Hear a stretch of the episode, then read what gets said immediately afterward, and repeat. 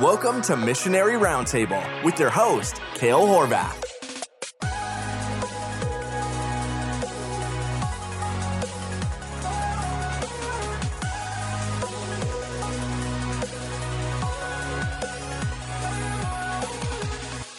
Hey everybody, welcome back to another episode of Missionary Roundtable, the podcast all about the Great Commission and international missions. My name is Kale Horvath. I'm a pastor and missionary to the country of Hungary. And this is a special episode because it is the season finale of season three of Missionary Roundtable podcast. I'm so glad that you guys joined. If you've never listened to another episode, hey, go back and listen to some other ones. Um, but this is definitely a special one. It's a little bit longer than some of the others. Um, had a great conversation with a, a close friend of mine that I'm excited for you guys to hear. Uh, on this episode, we're talking to Pastor Matt Brocker, who's a church planner in the United States. Um, not on the international field. Matt and I um, grew up in, well, he's older than I, you'll see that, but he, we grew up in our training and our ministry together, served on staff at First Baptist Church in New Philly, Ohio together, and we're both sent out the same month, in fact, December of twenty twenty. I was sent to Budapest, Hungary, and he was sent to Columbus, Ohio, only a couple hours away. Um, so a lot of similarities, a lot of differences. And uh, and we just have a chat about his story and how God used and prepared him.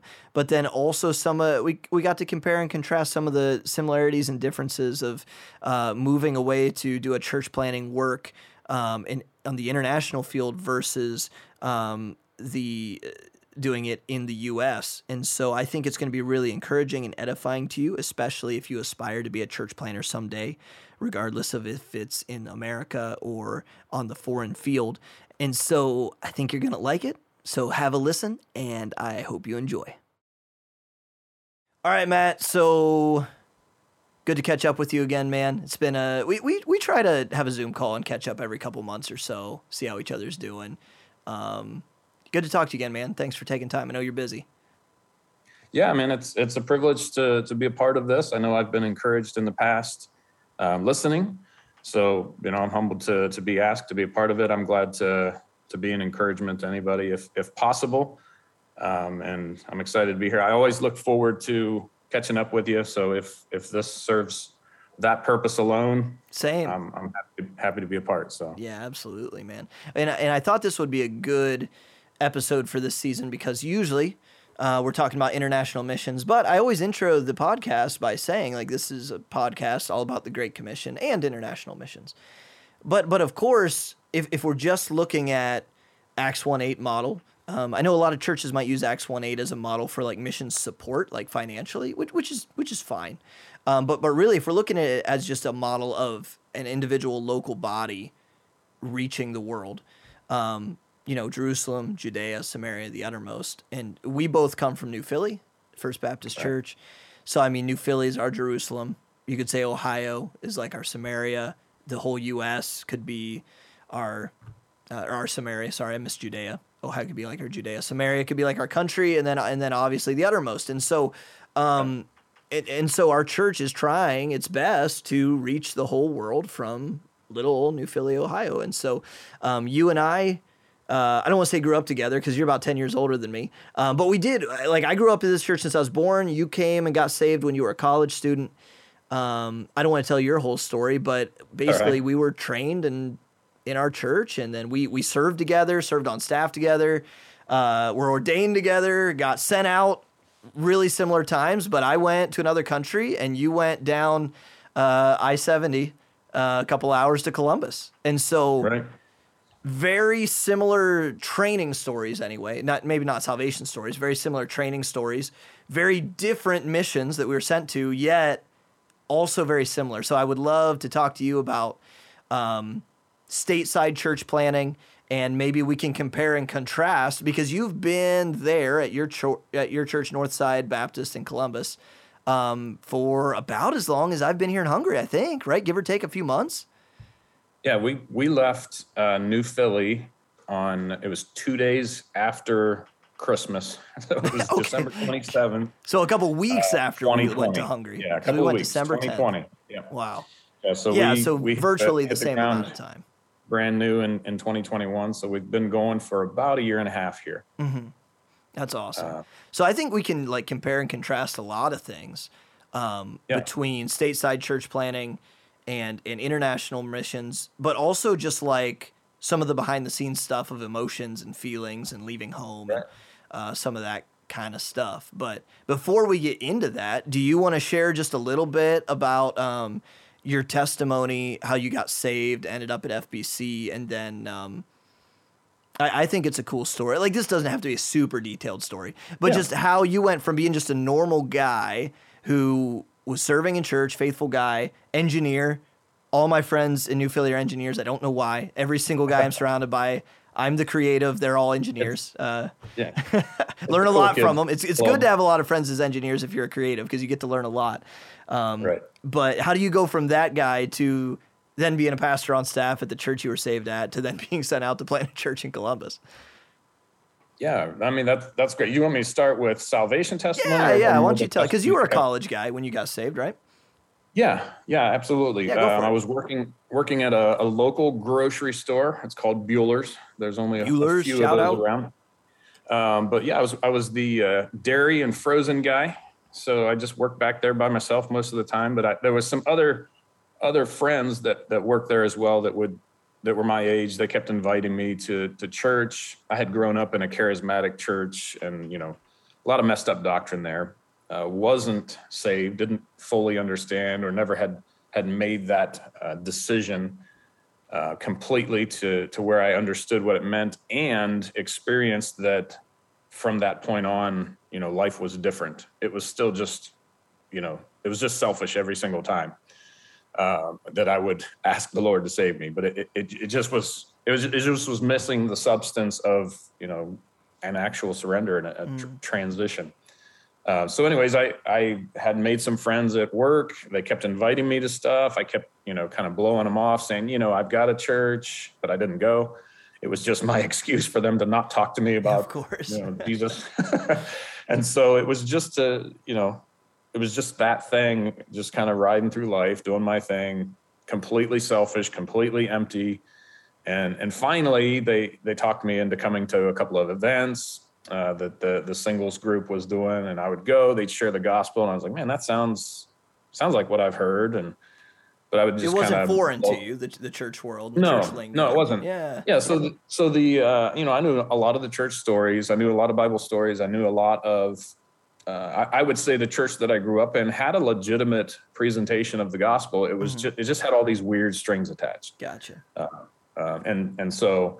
They wouldn't have had a requirement of signs as proof and all of that kind of thing, but they also tied a whole lot of things to it. And then the, the lack of eternal security was just nothing but confusion. And so no one could tell you what you would lose your salvation for. You just were convinced you constantly yeah, lost. You just have a, a constant fear of losing it for everything. Yeah, so living that way, you know, it, it, it's possible that I got saved as a kid, but there was never any growth. Mm. There, there was never growth whatsoever. So, you know, generally when I te- share my testimony, I would I would just share when I came to F B C the first few times, I was so convicted. Uh, I didn't I didn't even know what to do with myself. I, I the first time I came was a Christmas uh, service, and I just convinced myself that, that it was just all of the production that they put into the service. They did a good job of, mm. and I hate sales, so don't try to sell me. You know, like I was that. Did that Frank guy. sing Mary Did You Know back then? Oh, absolutely. Nice. Of course. Man, those were the I mean, they even had a, days, they had a full-on play, dude, where yeah. the guy was hanging on the cross. How and old stuff were you for, back then? I would have been twenty, twenty-one. Okay, uh, okay. So I would about have been there. I just would have twenty-two, twenty-three yeah, years okay. ago. That's cool. Yeah, so it, it was uh, – I, I was just so convicted that I didn't go back for a while. Wow, yeah, yeah. But I would go to some of the events and, and whatever, and – And finally, you know, I, I went back a few times in the spring. Um, I believe it was, uh, I can't even remember, ninety-nine, two thousand, something like that. And and uh, Pastor Mark Trotter was was uh, going through a communion service, and I was so convicted, and I had been faking it for so long that that finally, you know, during that service, I, I just gave up. I surrendered. Bro, I, I was empty. I was trying to fill. It wasn't two thousand one, was it? It might, no, it wasn't two thousand one. Because okay, two thousand one in a communion service that Mark preached at our church was when I got saved. So that, yeah, that right. would Very be crazy similar. If it was this. I mean, I was what ten. Seat, but, what seat was it? Yeah, well, it was, yeah, Which it was pew? Close to the front, yeah, in the yeah, middle. Same. I just, I remember, you know, standing there with my friends and, you know, one, the guy and his mom was right next to us. And I just remember sitting down and, and just surrendering. Wow. Giving up, finally. Like, I know that cars don't fill the void. I know that the job doesn't fill the void. I know that girls, you know, like all of these things that I was pursuing only made me feel worse. And so I finally just said, I'm I'm tired of faking it. I'm tired of pretending. I'm tired of, you know, all of that. And so I just... just a normal guy, had my engineering job already, um, and just gave up. And yeah. so it was, it was in that service that, that I got saved. And, you know, I almost immediately realized how much money I was throwing away and cars and just stupid things. And so I, I just started changing, making decisions to, um, be a better steward of what God had given me. And I, I didn't have a clue. I wasn't even yet being discipled necessarily. And so as that started coming on, it was just like, oh, you know, one thing after another, after another, that the Lord was saying, okay, well, your life doesn't really line up here. What are you going to do about it? And so none of this, none of this was, or is a pat on my back that I'm just such this, you know, wonderful Christian. It's, It's it's interesting how we as Christians want to take credit for surrender. Like, mm. that's not a thing you get to take credit for. You you gave up. You stopped. And it's you actually quit, what you you're down. supposed to do. Right. Like but because it's what we're supposed to do, we tend to want to pat ourselves on the back or find somebody yeah. else that's really good at it and say, man, you're the most humble guy I know. And, and they say, yeah, I know. Aren't I, aren't I amazing? So it's, it's it's weird because it comes across as like this false humility, but mm-hmm. that was what God was doing in my life initially. It was just one thing after another after another. This doesn't line up, Matt. What are you going to do? Oh, I'm so going to do just the same. The next step. What's what's my yes. next step of growing? Yes, in the Lord. So that progressed. You know, I met Jenny, my wife, there. We got married. We had kids. We served whatever whatever needed done. We served in children's ministry for about nine and a half years. Um, at first, it was like first grade through fifth grade, and then we split that up because it was chaos. So then, eventually, we were first, second, and third grade. Uh, there's uh, there's crowns in heaven for you, man. Doing a decade of children's ministry. Good, praise God. it, it, It was some tough sledding sure. uh, at times, but it was at a good. tough point in our church's history too. It wasn't, sure. and I, I we don't really have time for that full story, but it was during a, a transition b- between right. senior pastors, and just not an easy time for any church. Right. Yeah, and so we just we just kind of stuck that out, and and uh, started having kids. I, I would say, going back to that time, that I wasn't walking very close with the Lord for a time. It wasn't.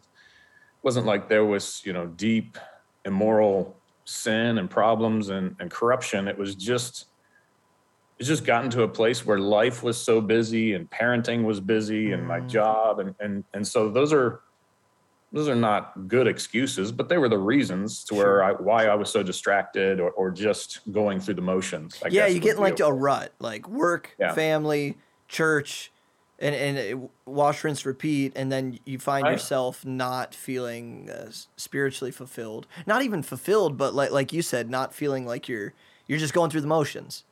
Right, right. And so then, you know, uh, my son Weston will be eleven this summer, and it was the summer leading into him being born, um, and and he was. He was coming along. I've, I've got two girls at that point, and there was just something God did in my heart, and and just kind of, sort of asking me, "Hey, man, what are you what are you gonna do to lead your son? Hmm. What are you gonna do to show him how to be a man? What do you you know like?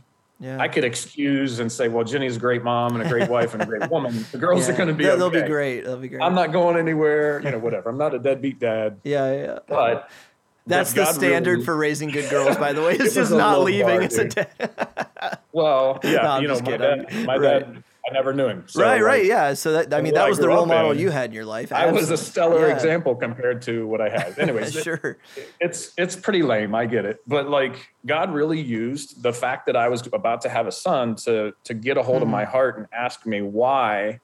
When I first started walking with him, was there this consistent pattern of things he would confront me with and I would let go of? Mm. And now somehow my life consisted of everything that I was holding on to.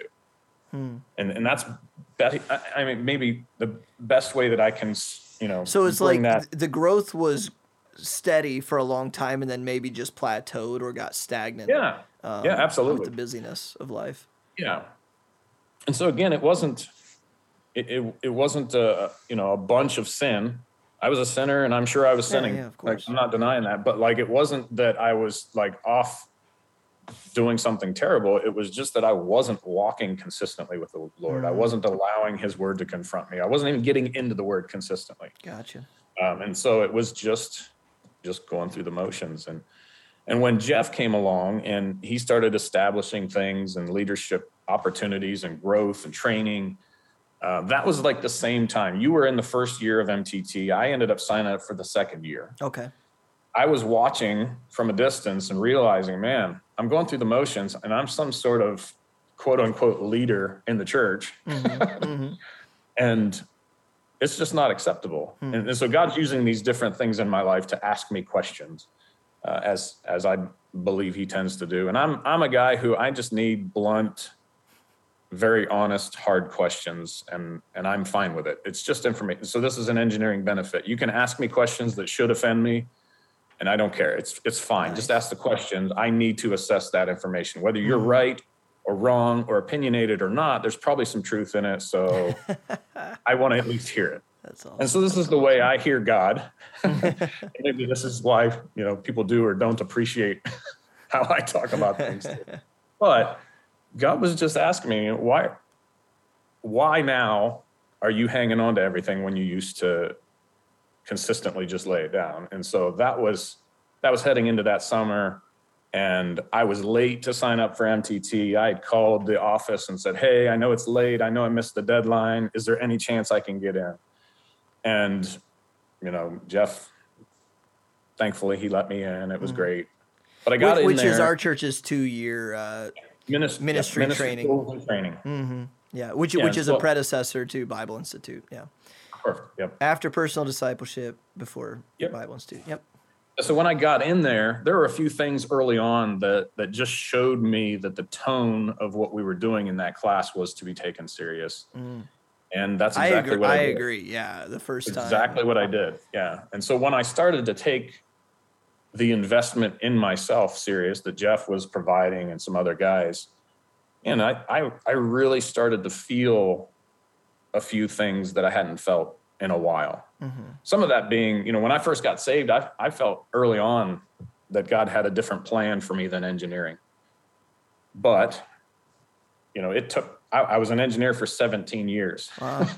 So it wasn't a quick path. It wasn't the overnight thing. And, and and in the middle of that was some of this, um, you know, time of just going through life and, and doing things. And um, and so then God brings M T T and Jeff and all of these things into my life. And and I start really putting, you know, effort and, and energy into it. And I start feeling again, like, I wonder why I'm still an engineer. Hmm. I think I think God has more for me. So this is one thing when you were mentioning how similar our paths were, I, I think it's interesting when I listened to your story and you knew from an early age, youth ministry, man, I'm going mm-hmm. towards that. You've got a trajectory. You've got a target. At least a goal yeah. to shoot for. Yeah, right. yeah. Right. And then early in that process, even, oh, I think God's calling us to missions. And so now you've got another goal and you mm-hmm. are, you're working your way through that. Me, man, I'm, I'm just happy to be around and get along. It's along for the ride, man. And and and I want to and I want to do what God wants me to do. It's just never been clear and in front of me. Mm. And so it's it, it has always kind of been that God would bring something to me and say, hey, well, I want to deal with this. Okay. okay, here's an opportunity. I want you to do this. There's no reason for you to say no to this. You might as well say yes to it. Go ahead and do it. You know, it's, it's been so, that kind of There's a, a theme in your life of just always here's the next step. Maybe not kind necessarily of. a vision for ten years down the road, but like God presents the next step.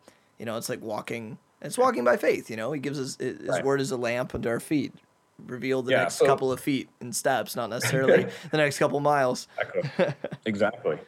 And and you may look at, you know, an engineer type person and, and say, well, that that's kind of surprising. I would think you would have a, a five-year, a ten-year, or whatever plan.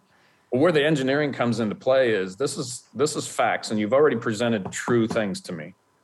And so I'm going to stick with the truth. Mm-hmm. If mm-hmm. God has presented it and is true, then I need I need to consider that. Gotcha. So I don't have the the, the long-term plan, but I, I can I can come back to the stuff that God's already established and say, okay, well, I need these principles in the next thing. Yeah, yeah. I need these principles in the next thing. You know what, though? So it, it's interesting. It's, it's not like, a thing to where I have to get emotional and, and work through anything. He right. already said what he said.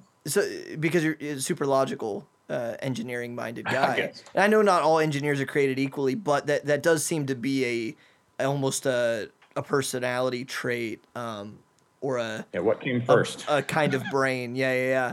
And so like all, so you were engineer for seventeen years and, mm. uh, and God slowly, you're taking the next step when God reveals it, but God slowly working in you.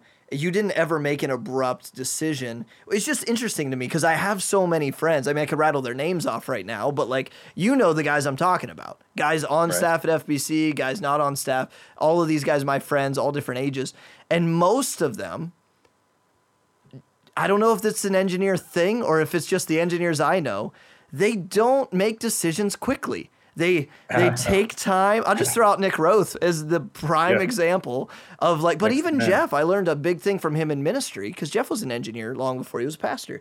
He one thing I learned from him is not to not to react too quickly in ministry when something right. good or bad happens. Like just let, let it play out and and have patience, seek the Lord, and just see. And a lot of things, time will answer a lot of questions. Right. And so, but like, you know, I, I don't know if it's an engineer thing or if it's just all the guys that I know. It's like a okay, I see these, I see this set of data or numbers or facts.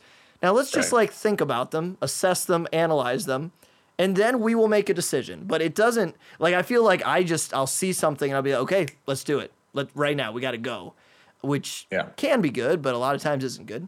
Um, did, did, did, was that part of your personality in this gradual shift towards uh, doing ministry, or, or was it just the way that God revealed it to you?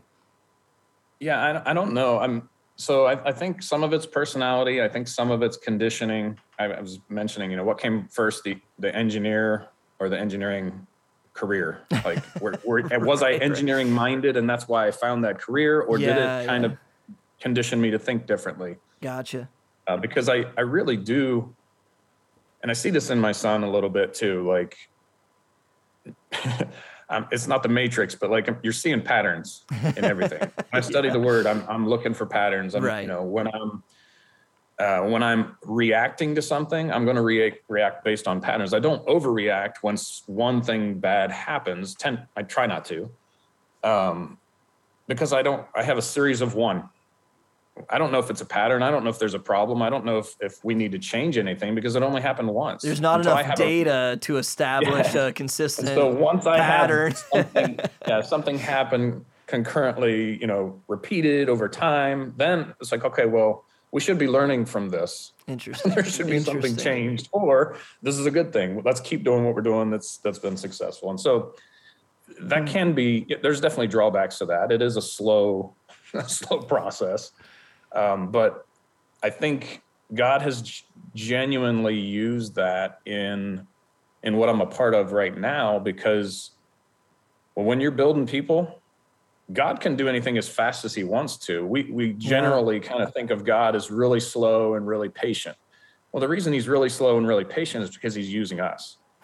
And we're really slow to change. We're really slow to grasp things. We're yeah. really slow. Like when when you're When you have an entire church of different personalities and experiences and all of the things that, you know, I'm I'm seeking to lead right now, man, I can communicate like an engineer, and a few people in the body get it.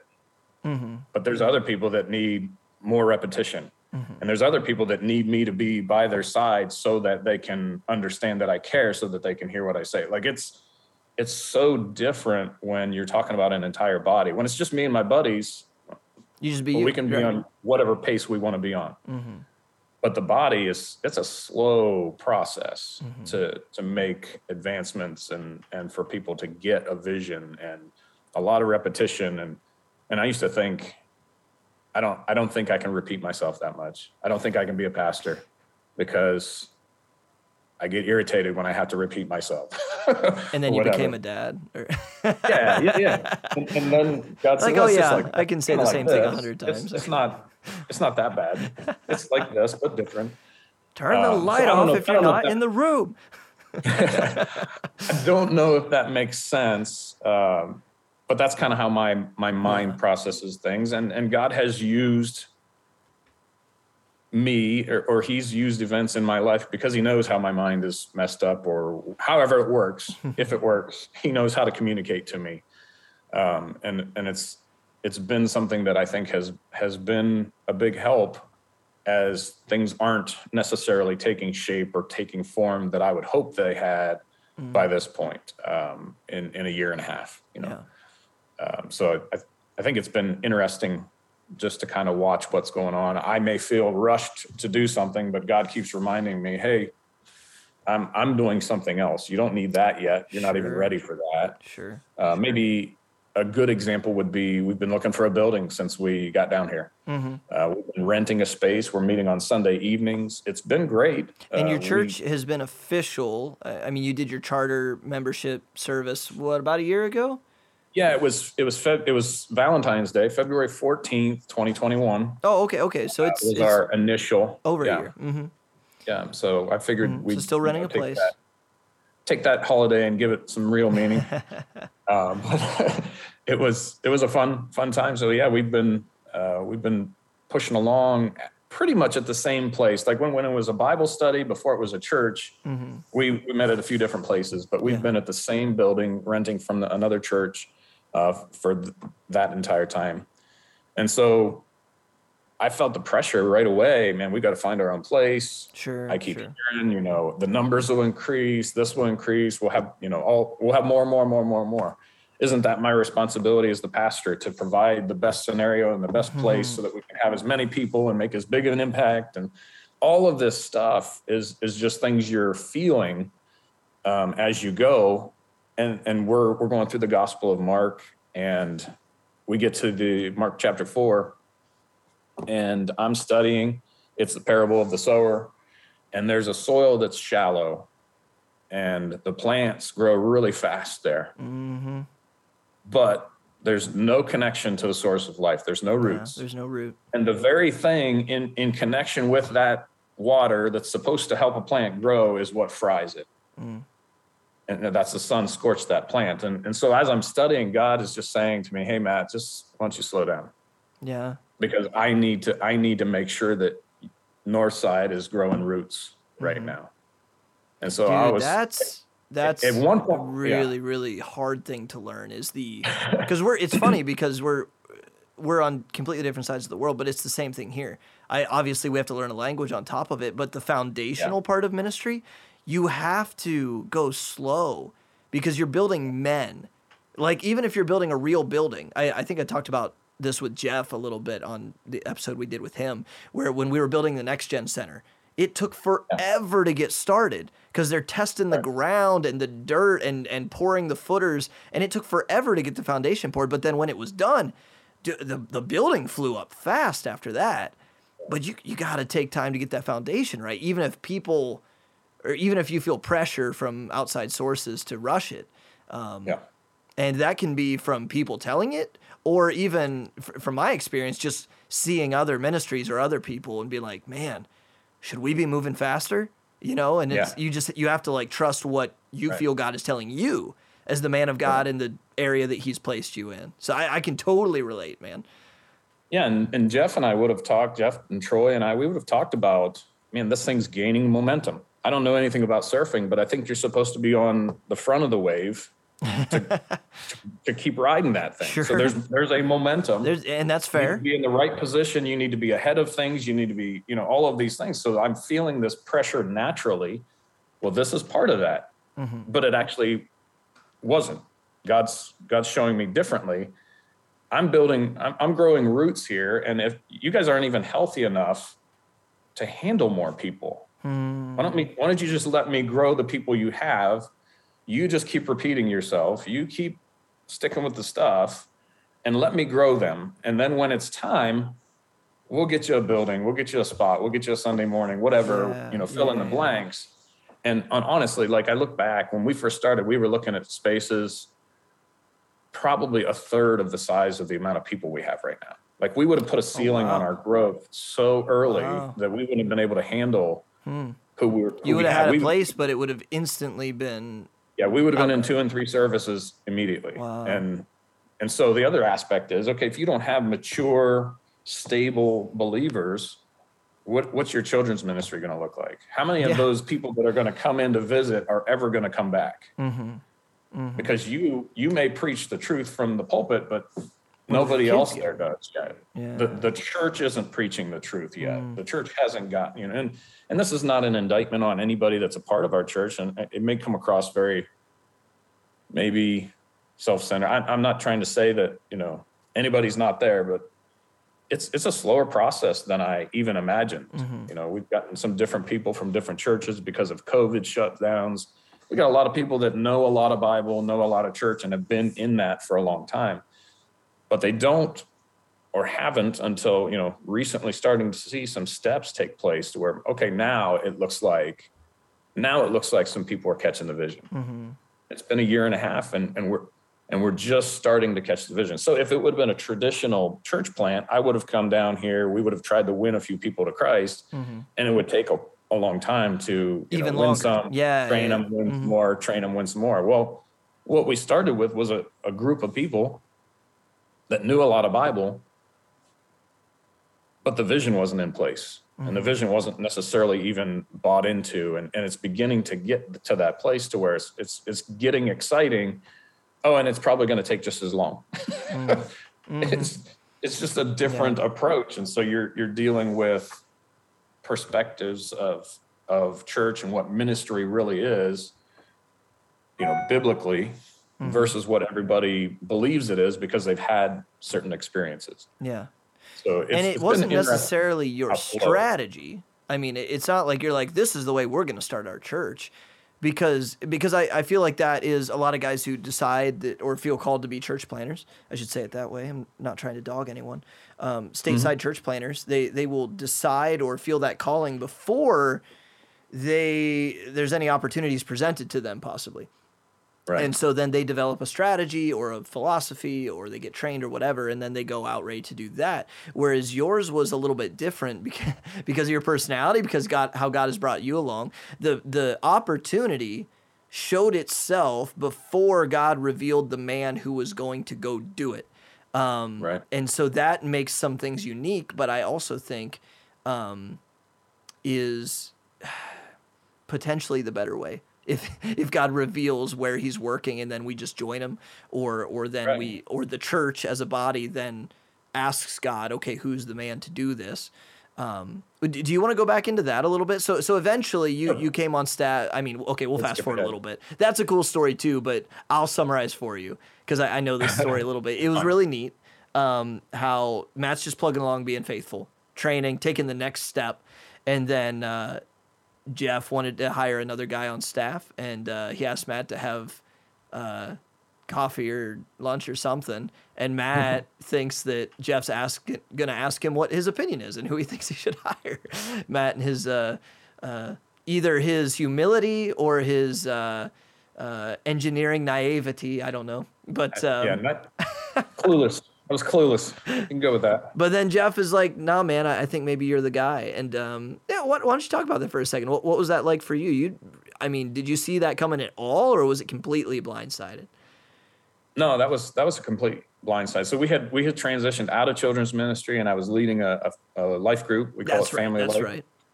That's right. Um, and so, so I was you were, had I was a weekly teaching slot. Mm-hmm. Yeah, and it was a consistent teaching spot, and it was, I think, uh, you know, being an engineer. Jeff was hoping to get somebody who was project manager minded mm-hmm. uh, because we had a ton of projects at the church that needed done, physical projects on the property. Mm-hmm. And so uh, a lot of administrative and organization. Yeah. So that part Even made discipleship, sense. You wore that, you wore that hat for a while organizing. Yeah. That wasn't until later, but yeah, I mean, okay. it, it's uh, initially, honestly, I didn't see it. I didn't see it coming at all. Like one of the one of the things Jeff asked me early on, like in the interview process, um, after I had started considering it, was, you know, what what training do you think you need or whatever? I was like, oh, public speaking. He's like, really? I was like, yeah, it scares me to death. I hate it. I want, I want nothing to do with going nice. Up on the big stage. Like I didn't even like teaching in front of the kids when I first started because there was other adults in the room. The kids didn't scare me. It's just right, right. Everybody else is going to find out what a phony I am, and it's just going to be bad, you know.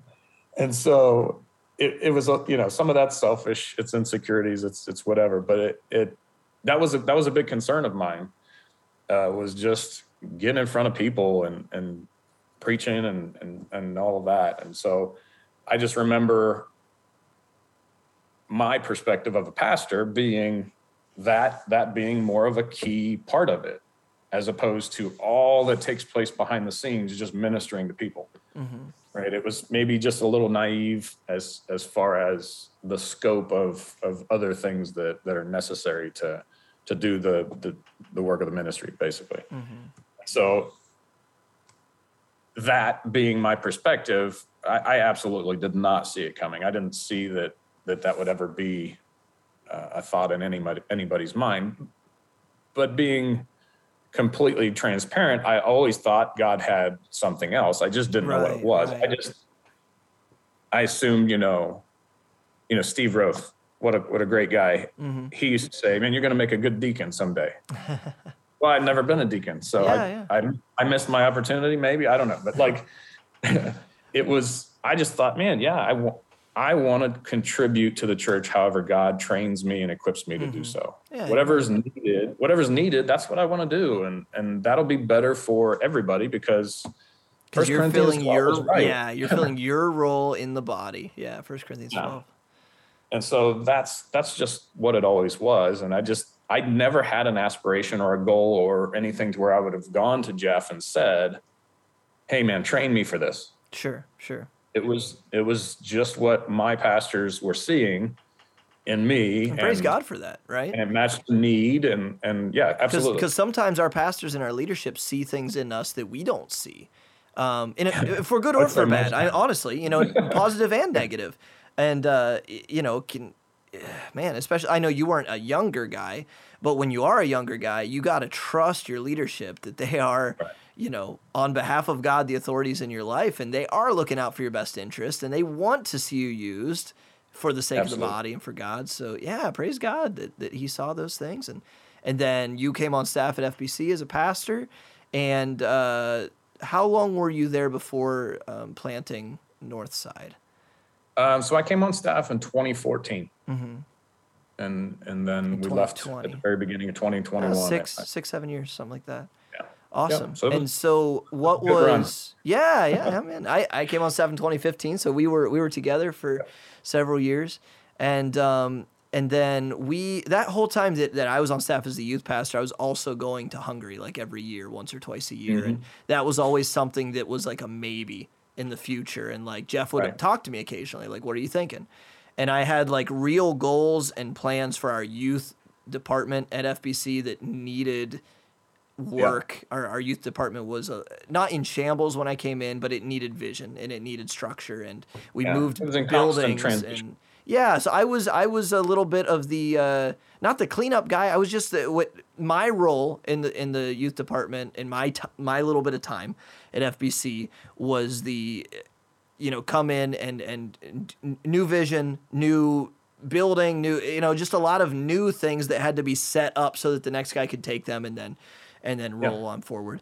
And, and it was a lot of fun. Foundation. But that whole yeah. time I'm thinking about, you know, what God had given me a burden years ago for missions and then potentially Hungary. And, and so there came a time where it became evident that the, the youth department was ready and it didn't need me anymore. And mm-hmm. then, you know, Jeff's like, okay, well, what do you think? And, and so, th- so it became very evident. It was always a background conversation for me. And that's how I was eventually sent out. But you, ag- again, different personality and, and not only personality, but God's just working in you the way that he worked with you. It was, it was a gradual thing. And it was right. never, like you said, uh, like a, a goal to be attained, but it, it seems like, I, I don't want to give you your own theme for your life. But the theme that I'm seeing is like, uh-huh. what's the next step? And just take the next step in your walk, in your faith. Yeah. Like my life's theme is probably like three feet ahead. That's all the further I can see. Hey, I can see three feet ahead. Sure, sure. And I know I know what the next step is. But a lot is, of people so. can only see three feet ahead, and then they, they still take the wrong step, though. It's like, you know, sure.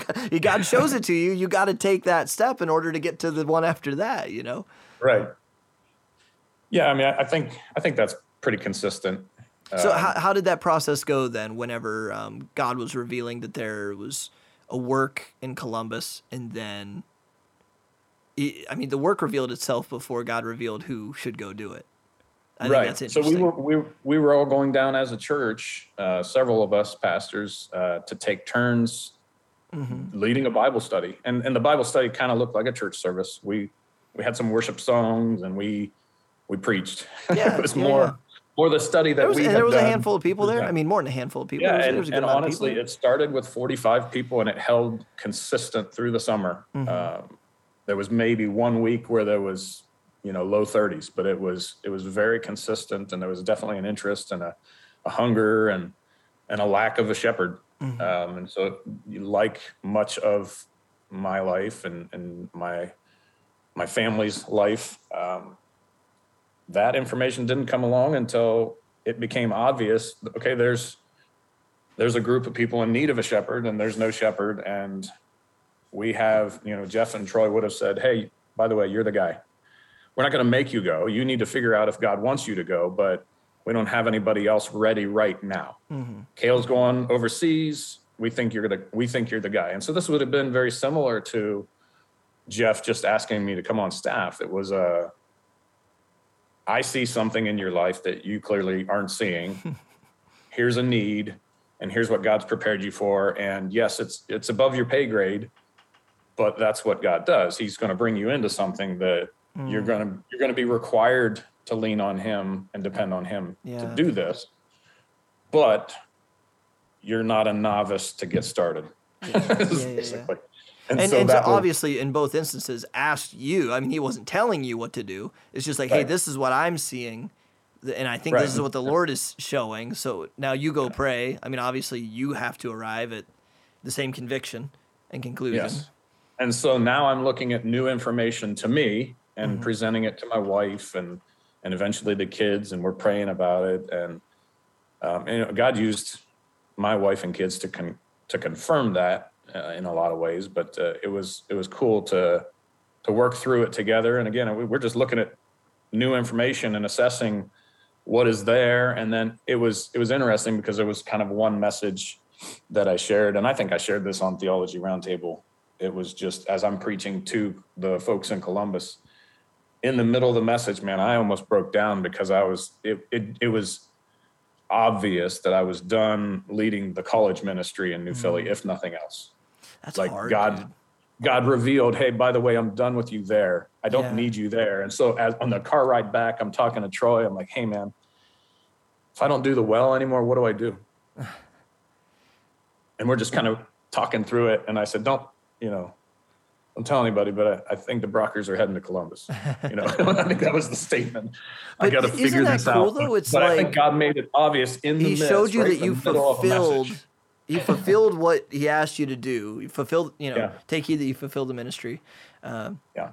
And uh, it's just because it was similar for me, man. I, I knew He gave me the the vision or the burden for Hungary a while ago, but I didn't know mm-hmm. I was ready until He revealed to me, they don't need you anymore here. And you, you right. fulfilled what you're, and that's hard. That's hard to swallow because yeah. you, that's the point. That's the way you start out is like, let's make this and train men so that they don't need me someday. But then when that day comes, you're like, ah, man, that's still, because it's been your baby for the last however many years, yeah. you know, and, right. uh, and, and change, especially for my engineering minded friends, isn't always easy. It's, it's not easy right. for anyone. Um, no. And it can be scary. Yeah. So, Yeah, it, it was it was a good time, and it's very similar to the point I was making, you know, in reference to Mark chapter four, hmm. when God speaks to you and says, "Hey, man, quit worrying about this thing," or He makes a change and says, "Hey, you're done with this thing." In in one aspect, it's convicting, or it's it's sad, it's difficult, but on the other hand, man, what a burden he lifted off my shoulders to say, hey, it's it's okay. Don't be in such a rush on this thing. Just do what you're supposed to do. I, I'm working on something else. And gotcha. That was a that was a cool thing too. You know, okay, you're done here, but I've got a I've got a plan for you still. Mm-hmm. You're not being removed because of failure. Yeah, right. I'm not done. Actually, with I have you. Another guy for that now. Yeah, yeah. And and we don't have to replace you because you messed up. Mm-hmm. We have to replace you because you're done. You have to move elsewhere. Mm-hmm. And and and if you don't get out of the way, then this guy can't do what I want him to do. Yeah. all, and that, that is another great byproduct of sending guys out to do other works, is that it creates a vacuum for yeah. other men and, and women to step up into roles that are now vacant. And maybe yeah. in some cases they wouldn't have gotten that opportunity had you not left. And so right. that's, I think that's also part of God's plan too, for, you know, yeah. making every member in the body of Christ a, a servant and, and not just a pew sitter. Sure. Yeah. So it, it's been interesting just the way that that has developed. And again, I don't know if that's tied to the engineering mind or, or God knows that that's the only thing I can hear. Yeah. Praise the Lord, man. If he packages it a certain way. So you guys, you know, you eventually, you know, you're praying a long time, you agree with God, the family agrees, and, um, yeah. and, and you're packing up and you're going to go right after Christmas. Uh, twenty twenty yeah. to move down to Columbus. I don't recommend that it, either, but that yeah, I don't rem- actually. Yeah, on, I I also don't recommend leaving home in December of twenty twenty. So don't yeah. do that if you're listening. I, I guess you can't do that. So um, that's not easy. But but here's I want to talk about this a little bit. I'd love to compare and contrast our story. So we both left at the same time to do uh, church planting works, but completely different contexts. I was going, mm-hmm. you know. however far away to Europe, to Hungary. You were going a couple hours away by car down the down the highway to Columbus. Um, both yeah. of us leaving a very small town, Midwestern town that I love, by the way. I still love. I'm not the guy yeah. who I'm not the college kid who was dying to leave the small town and go to like I love New Philadelphia, still do. Right. But we both left a small town where we were comfortable and went to big cities. Um, completely different cultures, completely different contexts than what we're used to. And then I, I would love to talk to you. We've talked about this in private before because I knew it was going to be hard to leave. I grew up at that church since I was born, thirty years.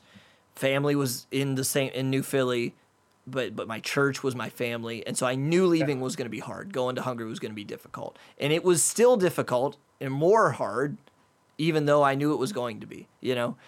But but I think for you guys, it, you, if you don't mind talking about this a little bit, just because I think it's interesting, is that that kind of blindsided you a little bit because you're like, well, we're not going that far away. Yeah. It was it was uh, a, a little bit mixed up also because of COVID and, and like mm. our kids were leaving a school where they were in person. And you had older kids day. as well. Yeah, I, which we didn't. Yeah, so, so the factors are... You know, I, I don't know that I can necessarily, here here we go again, I don't know that I can pinpoint exactly what all was going on. But there was a lot of things playing into the struggle.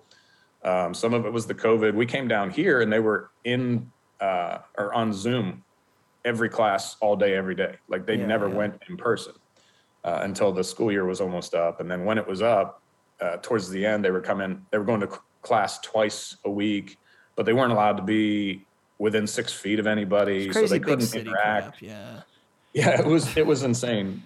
But it was they just they really struggled, mm. um, and we thought, you know, we're just two hours down the road. We'll go back, we'll visit, we'll whatever, and and it just it didn't pan out that way, and, and it wasn't it wasn't as easy, um, and it actually somewhere along the line we realized it, it actually probably wasn't good to go back a lot.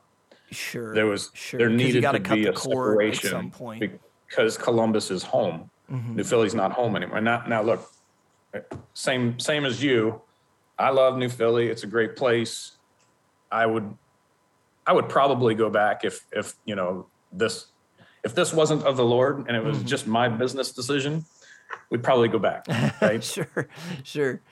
I, it's not the big city. Small town thing for me. I don't even like to leave my living room. So I just like what's consistent and, and, and the same, whatever. But Columbus is home. Mm-hmm. And the people here are our, this is our field. This is our mission yeah. field. This is where we belong. You've bought that. It even feel, it feels like that now. We go to New Philly now to visit family. And I'm just like, okay, yeah, it's a two hour drive home, but it's so good to be home. Mm-hmm. It's so good to be in my living room, go yeah. to bed in my bed, be with my family, our neighbors, our church body. Like I'm, at, I, I, we went to F B C not too long ago. Uh, I think it might've been Easter. Mm-hmm. And I was like, this is cool. I, I love being back and visiting, but I'm thinking about Northside and I'm thinking about our body and I'm thinking about what do we need? And, and sure. you know, so-and-so is going through this hardship. And, and so it's been good. And, and I think that was a necessary reality to, to come to was we, we have to relocate uh, emotionally. Mm. Yeah. yeah. No, seriously. Uh, and, and, and part of the, part of, I think what helped and, and continues to help is just reminding my kids that I didn't get sent to Columbus and they had to go. You know, I've I've had people tell me that, you know, your poor kids, they got drug along. Yeah, in, in some aspects, they didn't have a choice. Um, but it's because we as a family, if God presents us with something, we're going to do what God wants yeah. us to do. And so right. it's not just me, though. And there, we've had this discussion just recently. Lila had uh, some friends she got to take to, you know, to go to camp with her. Phenomenal opportunity. As Lila, there's no way that me being sent down here could meet your friends and mm-hmm. then interact with their families and have gospel opportunities with the families in Columbus. God sent the Brockers yeah, yeah. as a, as a unit. We're, we're a family. You know, I have a specific role in the church, but we have a role in this field, you know? Mm-hmm. So it, it's been helpful to really just kind of buy that completely and not mm-hmm. look back to what we left behind and what, you know, some of the, the girls that they go back and some of the relationships are different now. Mm-hmm. Lila's very personable and outgoing and, and her interactions going back and interacting with some of her friends there, they're different. Sure. They're not bad. They're just not the same. Yeah. And so she, if we would have kept going back and going back and going back, she never would have been able to detach, mm. never would have been able to buy into, and, and it's still a struggle. It's, it's not, it's not like, uh, you know, we've arrived and we've got it all figured out. It's it's kind of a daily, yeah, weekly sure. uh, evaluation of, of where we are and what God's trying to show us and what opportunities we have that we're looking at maybe selfishly and can can readjust. And, and mm-hmm. that's just that's just all of us. Yeah. Was it was it weird? I don't know how early on, because you you were just a couple hours away, how early on you went back for the first time. Um, to see family or or j- just be at the church service even. Um, but like we're coming up on going to be our f- first time uh, oh, yeah. going back to the States, uh, you know, in almost two years since we left. And I'm a little nervous, man. I like honestly, and I, yeah, I can't explain to people too. why fully. Like, I and I think the only reason I can like grasp in my head is because I know that my church isn't the same, and that's good. That's for the better. Like, I'm not saying yeah. it's bad. I know that the town isn't even going to be the same, and I know that we're not the same. We're not the same people. God's changed us, and he's made us, he's prepared us for this, and it it just makes me nervous because part of me just wants to slide in on a Sunday morning, right, like we used to back in the day, and even before deputation and all that, and just be, and it's just it's just not that anymore. You know, it's yeah. Um, I think it makes me nervous, but I think it, it'll be good to see everybody as well. Did did you feel that at any point, your first time, or just you know down the road, where you're like, yeah, I may, maybe not nervous, but it's like, no, it's we're not a part of this anymore. We were sent out, and yeah, yeah. I mean, I can I can relate. I'll, I'll prepare you. There's a new hotel by the river going up. What? Like when uh, you're coming yeah. down the highway?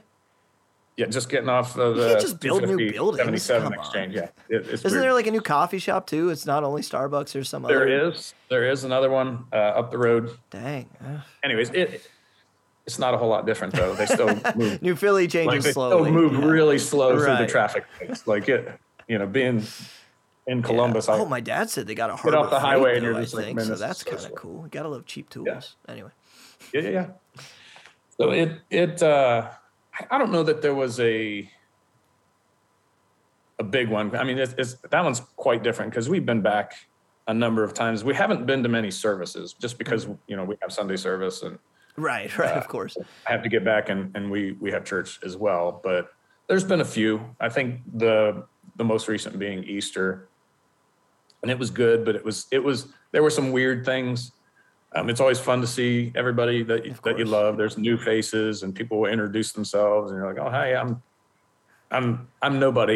You yeah. know? Hey, I've been and, here forever. It's like, I don't know you. Like, oh, wow, okay. Like, it's weird. yeah, yeah. But, uh, I think the the the strange some of the stranger things, like we we walked in and there was seats open in the middle. I was like, I've never sat here before in my life.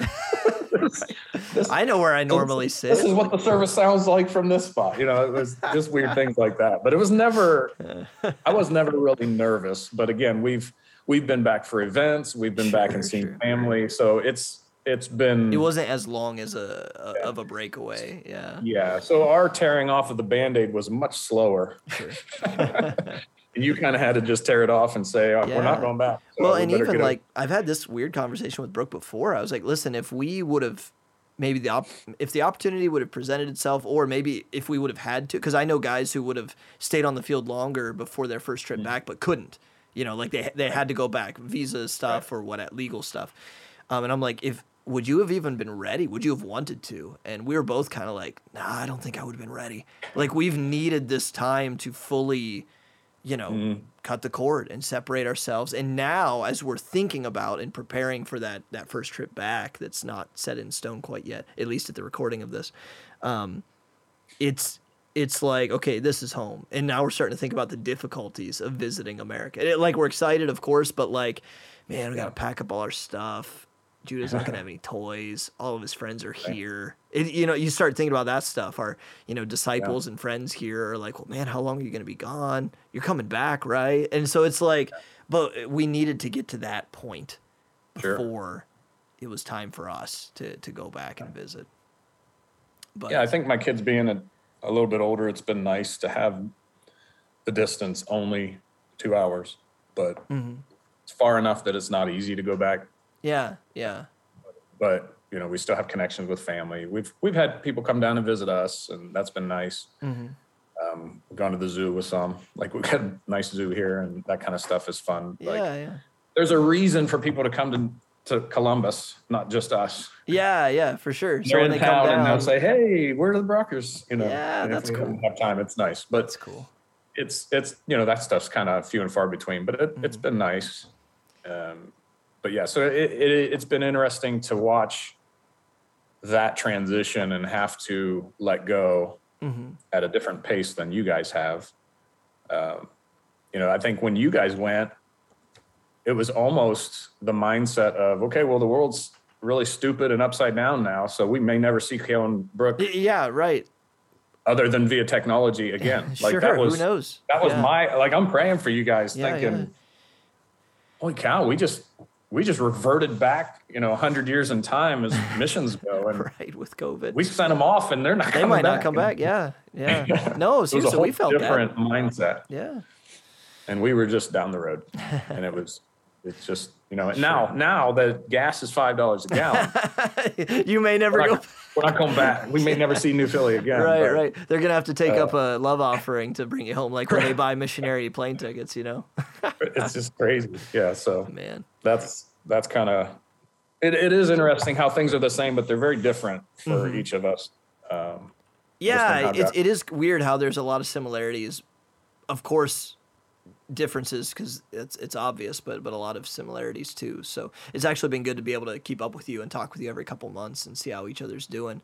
Um, yeah, hey, let's do this, man. As we wrap up, I. Uh, You know, I was thinking about talking more about like church planting in general in this one, but I, I, I actually I really like how this conversation has went rather than just a how-to manual, because there is no how-to manual of church planting. We know what God says, and so we we know that planting a church, uh, you you need disciples, you need people who get saved, and you need disciples. And there are easy ways, easier easier ways, there are harder ways, and it all depends on where you go and the culture. And it, there isn't a how-to manual other than the Bible because there's so many variables. So it's like, you know, we could say, I, I think you sharing your story is just a great, like, this is what God's doing in my life. But considering your story is so much different than than mine in regards to reve- God revealing to you what he wanted you to do. Um, I'd love for you to spend the last couple of minutes just talking to people who are, who are in the same boat. Like, I feel like there's, God wants me to do more, but I, I don't have a, like, he hasn't given me a vision of ten years in the future, a burden. Uh, I just, yeah. What should they, you know, how do they just continue to take the next step and then by faith do whatever God asks them to do? Because that seems to be the pattern in your life, and that's what you did, and yeah. that's how you're at where you are now.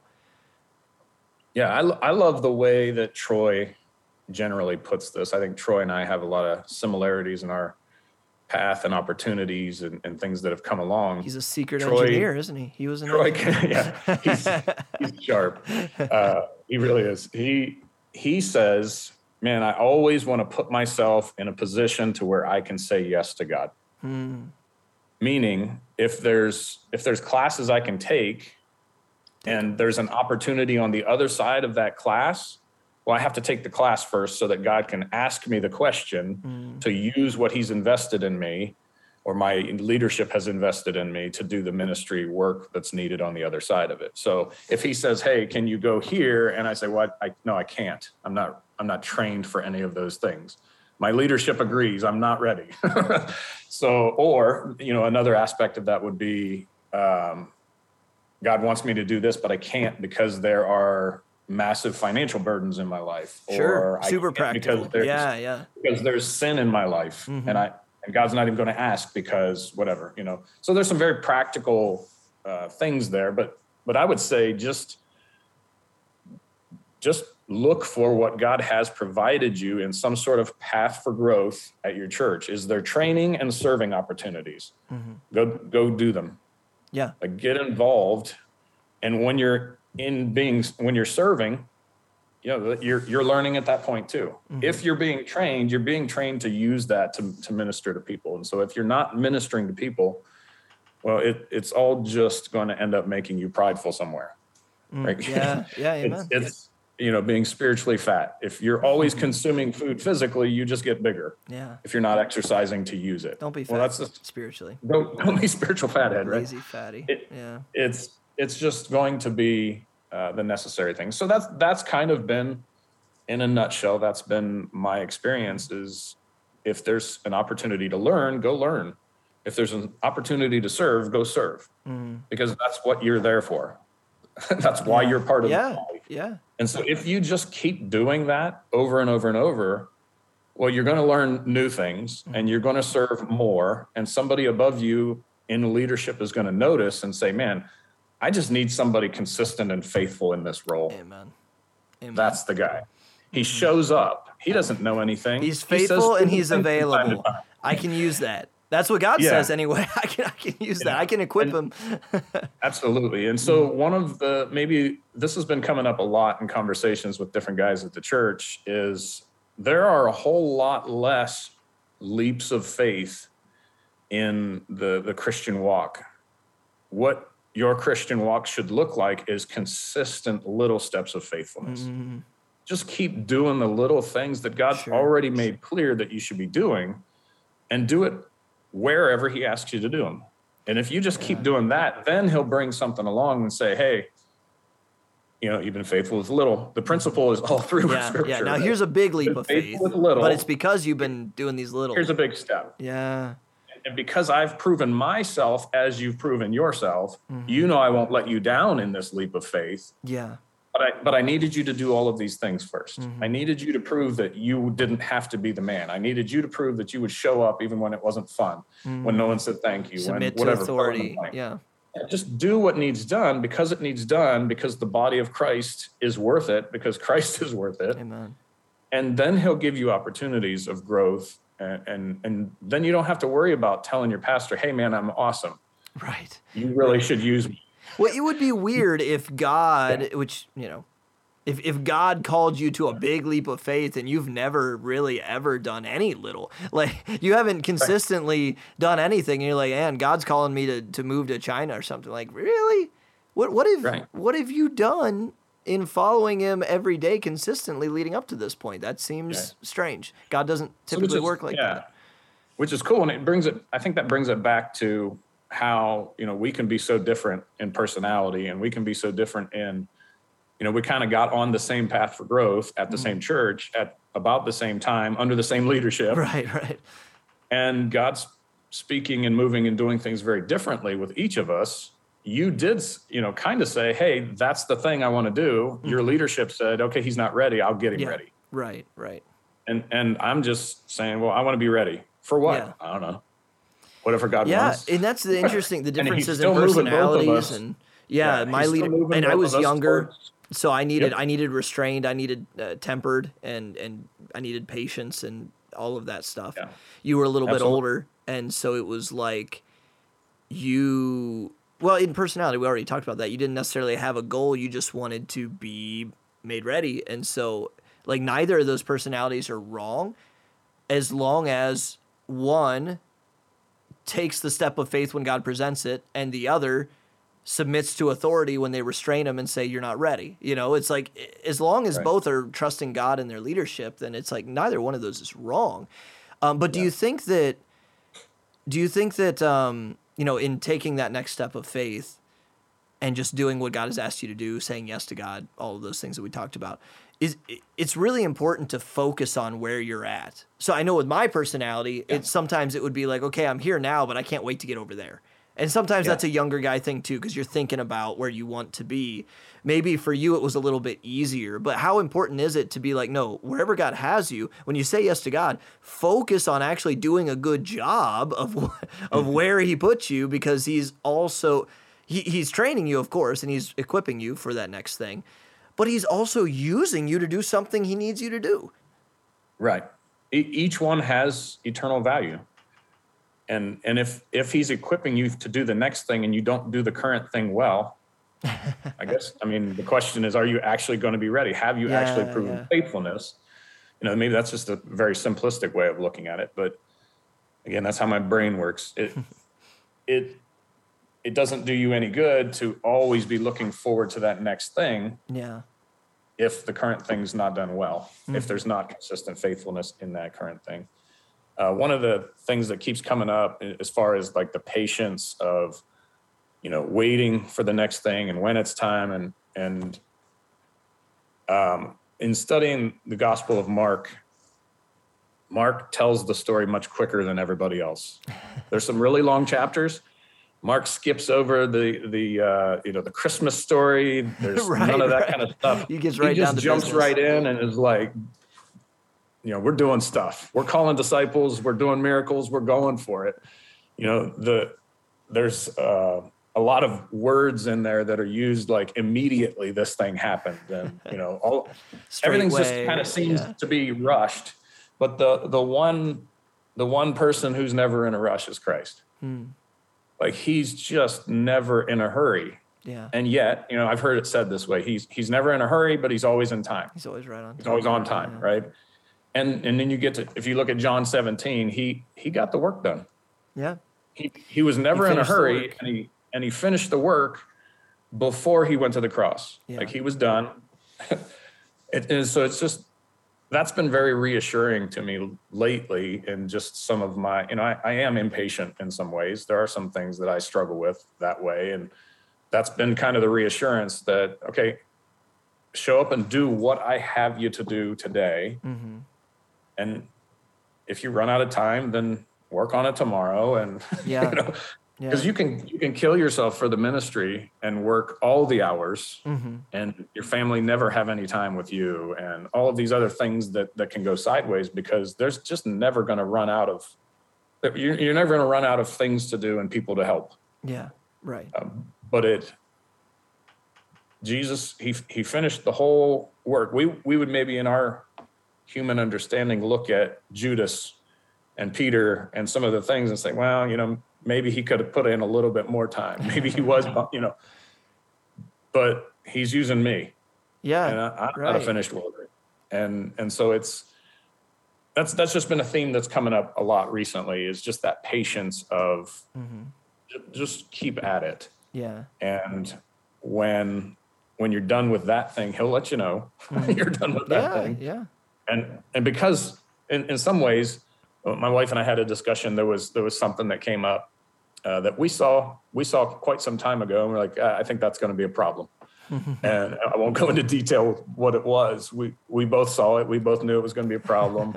And I did not address it at that time because I had a full plate and, and whatever. And, and so it, it has finally come around and it's surfaced. And my wife said, uh, do you think, do you think we could have avoided that if we would have dealt with it when we saw it? And I was like, man, that's a fantastic question. Because I'm all about avoiding problems. Sure, sure. um, but as I'm like thinking about it and praying about it, And, and just, you know, general study, working through things, God just kind of reassured me that there was not vision in place uh, tied to this specific struggle. Mm-hmm. And there was not clarity for me. I wouldn't even have known how to address it. I would have come across legalistic. Gotcha. But now we as a, a church have vision mm-hmm. and direction applied directly to this topic. Sure. And that vision and direction is is coming straight from Scripture. This is what God's telling us to do, how he's telling us to do it. And now that we have this thing to address, yes, it's an issue. It's always been an issue, but now is the time to do it. Mm-hmm. Now is the time to deal with it, if, yeah. if that makes sense. And it was maybe yeah, hard not no, knowing that's, what that's, the topic is, but good. I don't want to alienate anyone. And Yeah, and no, no, it. no. Well, I like I like that you said, um, worry about doing today what God asked you to do today. I can relate to that because when we first got to the field in that first year was super slow. This year has sped mm-hmm. up much more. Uh, COVID surprise went completely away once a war started. That's neither here nor there. But we're we're finally outside of the major restrictions and like and uh, just a lot of doors opened up in January of this year. And uh, so doing a, I'm busy with a lot more ministry than I was the first year. The first year was mostly language study, and it was a lot of slow days and gr- just grinding. And uh, me thinking about what could I do to get something started, just because I'm like this ain't going fast enough for me. Uh, right. And so, but eventually I kind of just, and I'm sure somebody talked to me and it was encouraging me through it, but it's kind of this idea that, you know, we were all thinking that the rapture could happen any day and it still can, it still can. But when COVID was hitting really hard, it's like, dang, man, maybe, right. maybe it's this year or next year. And so it's like, it still could be this year or next. Well, it's June now. It's probably We're not getting this close. year. We're getting um, close. Yeah, yeah, yeah. It could be next year. I'm not saying it's not. But when you're in that time, when you're really thinking that it could be now, and you're like, but there's so much that I need to do for the Lord, it's like really all you can do. I started thinking, well, what if God did come back while I was still learning the language before I ever planted a church, maybe before I even, you know, discipled anyone over here? Is that my fault? Like if I was just, if I just focused on doing yeah. what God asked me to do today. And when I went to bed and I assessed the day and be like, did I do what God asked me to do today? And the answer was yes. Well, then praise God. And then you go right. to sleep and then you wake up the next day with the same perspective. And it doesn't matter what the results were. If I every day just focused on doing what God asked me to do today. And I think that's where a guy like with my personality, who's always focused on the big picture and maybe the vision casting side, is you, you got to zoom in a little bit and just focus on it. It helps manage it and it helps manage stress and anxiety a little bit. It, and the burden, if you're just like, what does God ask me to do today? And it's right. like, well, for the first year, it was seek, seeking men and, and learn the language. And I'm not fluent, but that's what I did every day. And and like sometimes there was a Bible study. Sometimes there was an opportunity to share the gospel. Most of the time I was sending a text message and then a bunch of hours of grammar study. And it wasn't fun, yeah.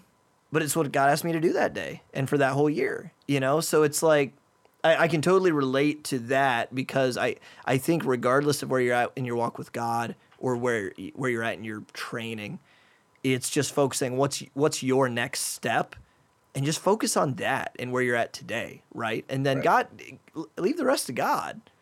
Absolutely. Yeah, that's that's all very. It, it's very much rinse and repeat. Yeah. the the big picture is critically important because you got to know where you're going. Sure. Uh, but if if you hadn't put in a year of language study. And you have an opportunity with someone on the street, what do you do? Exactly. Exactly. If they don't speak like, English. God has to, he, yeah. he's building a platform. He's building the foundation. He's setting things up with something stable tied to his, you know, word and, and all of those things that he's built mm-hmm. with you in New Philly. Yeah. And now there's some other things that are communication platform.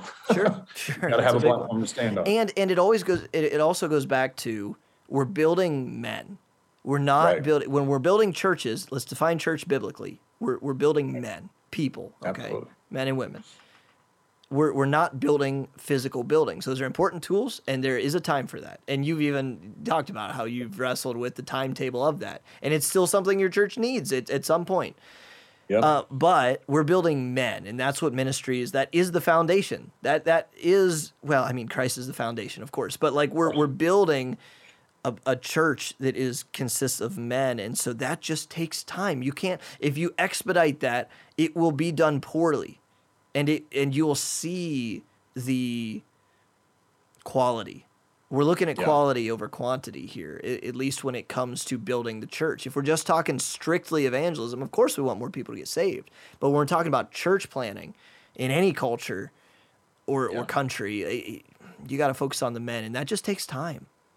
Right.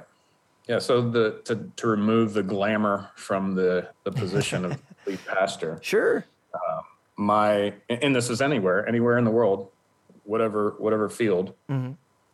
My role as the the pastor at Northside is to make sure that we know how to evangelize and that we are evangelizing, and that we know how to disciple and that we are discipling. That's that's twenty twenty-two.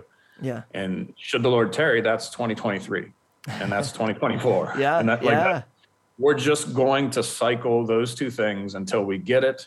And when we finally get it, we're going to keep cycling those two things. Yep. Like there's nothing else beyond that for the, the foundation of what we're doing. Mm-hmm. And it's, it's not, it's not all that exciting maybe to some, but if other people start to get that vision and they start to understand those things, and it's not just me saying it, and then, then we start to really do what we we're supposed to yeah. do all along. For sure. But for now, you know, to get started, you just got to keep talking about the same thing. Yeah, well, and you have to. And it's kind of funny. I don't mean to keep beating the the, the building analogy, but I think it's the best analogy because God uses it. In Ephesians, yeah. I mean, he uses it everywhere.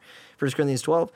When, if you look at the guys who are in construction businesses, the guys who build foundations and dig footers and pour concrete, They're, they're, yeah. dude, they are, I don't want to call them grunts because not all of them are, but they they are the laborers, the hard workers, and they don't have the sexy job. You know, sometimes right. it's like people, they love looking at renovation things on Pinterest or whatever and like, ooh, look at this, you know, the inside, the cosmetic stuff. And it's like, right. you you can't do the cosmetic stuff, the the fun stuff, the picking paint colors, if you didn't right. pour those footers right, and if you didn't dig those footers right. And, and so if we're, t- you know, pulling the metaphor here, like sometimes the guys who God calls to do like church planting work that's like pioneering, we could call it. And sometimes we're just like, you know, we're just those footer guys, man. We're we're out there doing the, the dirty work and tilling the soil. Um, and some people are like, well, can't we just skip to the fun part? Can't we just start picking out paint? Like, no, we can't pick out paint. We haven't even laid the foundation yet. And uh, right.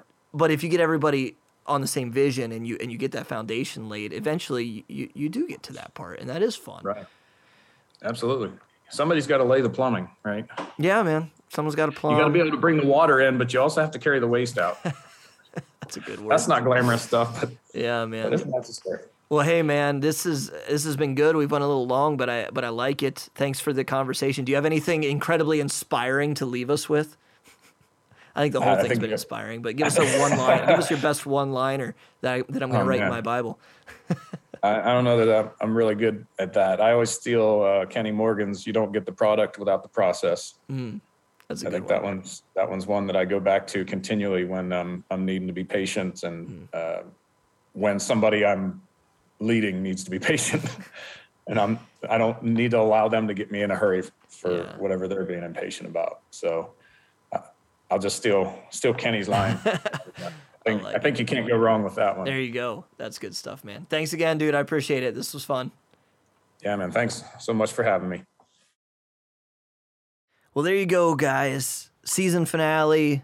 Hope you liked season three. I, I thought Matt would be a perfect interview for the last one because uh, we go way back, and uh, we're doing similar things, yet also not so similar things. And so I, I hope you took some stuff away, not even just about like stateside church planning. I think there was a lot of good stuff in there about that too, but specifically about Matt's story and um, how you can make sure that you're lining yourself up to take the next step. I like the, the quote he shared from Troy is, I, I always want to make sure that I'm lining myself up so that I can say yes to God. And practically, what does that mean? Taking classes, getting out of debt, renting a house instead of owning? I don't know. Everybody's different. What does that mean? What do you how you how do you need to align your life so you can say yes to God? But I also kind of want to leave you with this question at the end of this episode, at the end of this season. Whatever you think God might have you to do, international missions, ministry, being a pastor, maybe you don't know, but you just want God to use you. You want to be used by God. Okay, what do you need to do today to prepare for that? That's the question that you should be asking yourself. In other words, what is the next step that I need to take today? Have I been complacent in my faith? Have I been stagnant? Have I been not seeking to grow? Um, or maybe I have been doing all that. Maybe you have been doing everything you're supposed to do. What's your next step?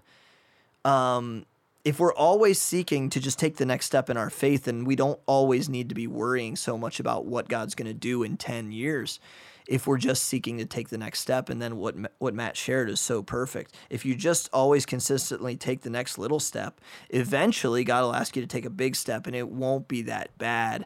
But then you'll look back and be like, whoa, look how far we've come. Life is a series of small steps of faith, trusting God. And if you do that for the consistency of your life, there will be a few big steps that he asks you to take occasionally. And you'll already have built up this history of trusting God. And so it will still be hard, but it won't be as hard because you know that God will come through. So what's your next step in trusting God? Do you want to be a foreign missionary? Do you want to be a pastor? Do you just simply want to be used by God in whatever way, whatever capacity he sees fit? What's your next step? What do you need to do? How do you need to align your life so that you can always say yes to God, so that he can use you, and so that you can be a vessel of honor used by the King to do his work? I hope you guys enjoyed this episode and this season of Missionary Roundtable. Hopefully, we'll be able to do the same thing again next summer, God willing. But for now, thank you guys so much for consistently listening every week. If you haven't heard them all, go back and listen to the other seasons. If you enjoyed it, share it with a friend, share it on social media or something. Hopefully we can uh, help some people out, and we can all learn some stuff about how to be better ministers of the gospel together. Thank you guys so much. And until next time, God bless. Thanks for listening. Please rate and subscribe and share us on social media. Also, please make sure to check out our other podcast, Theology Roundtable, at theology roundtable dot com.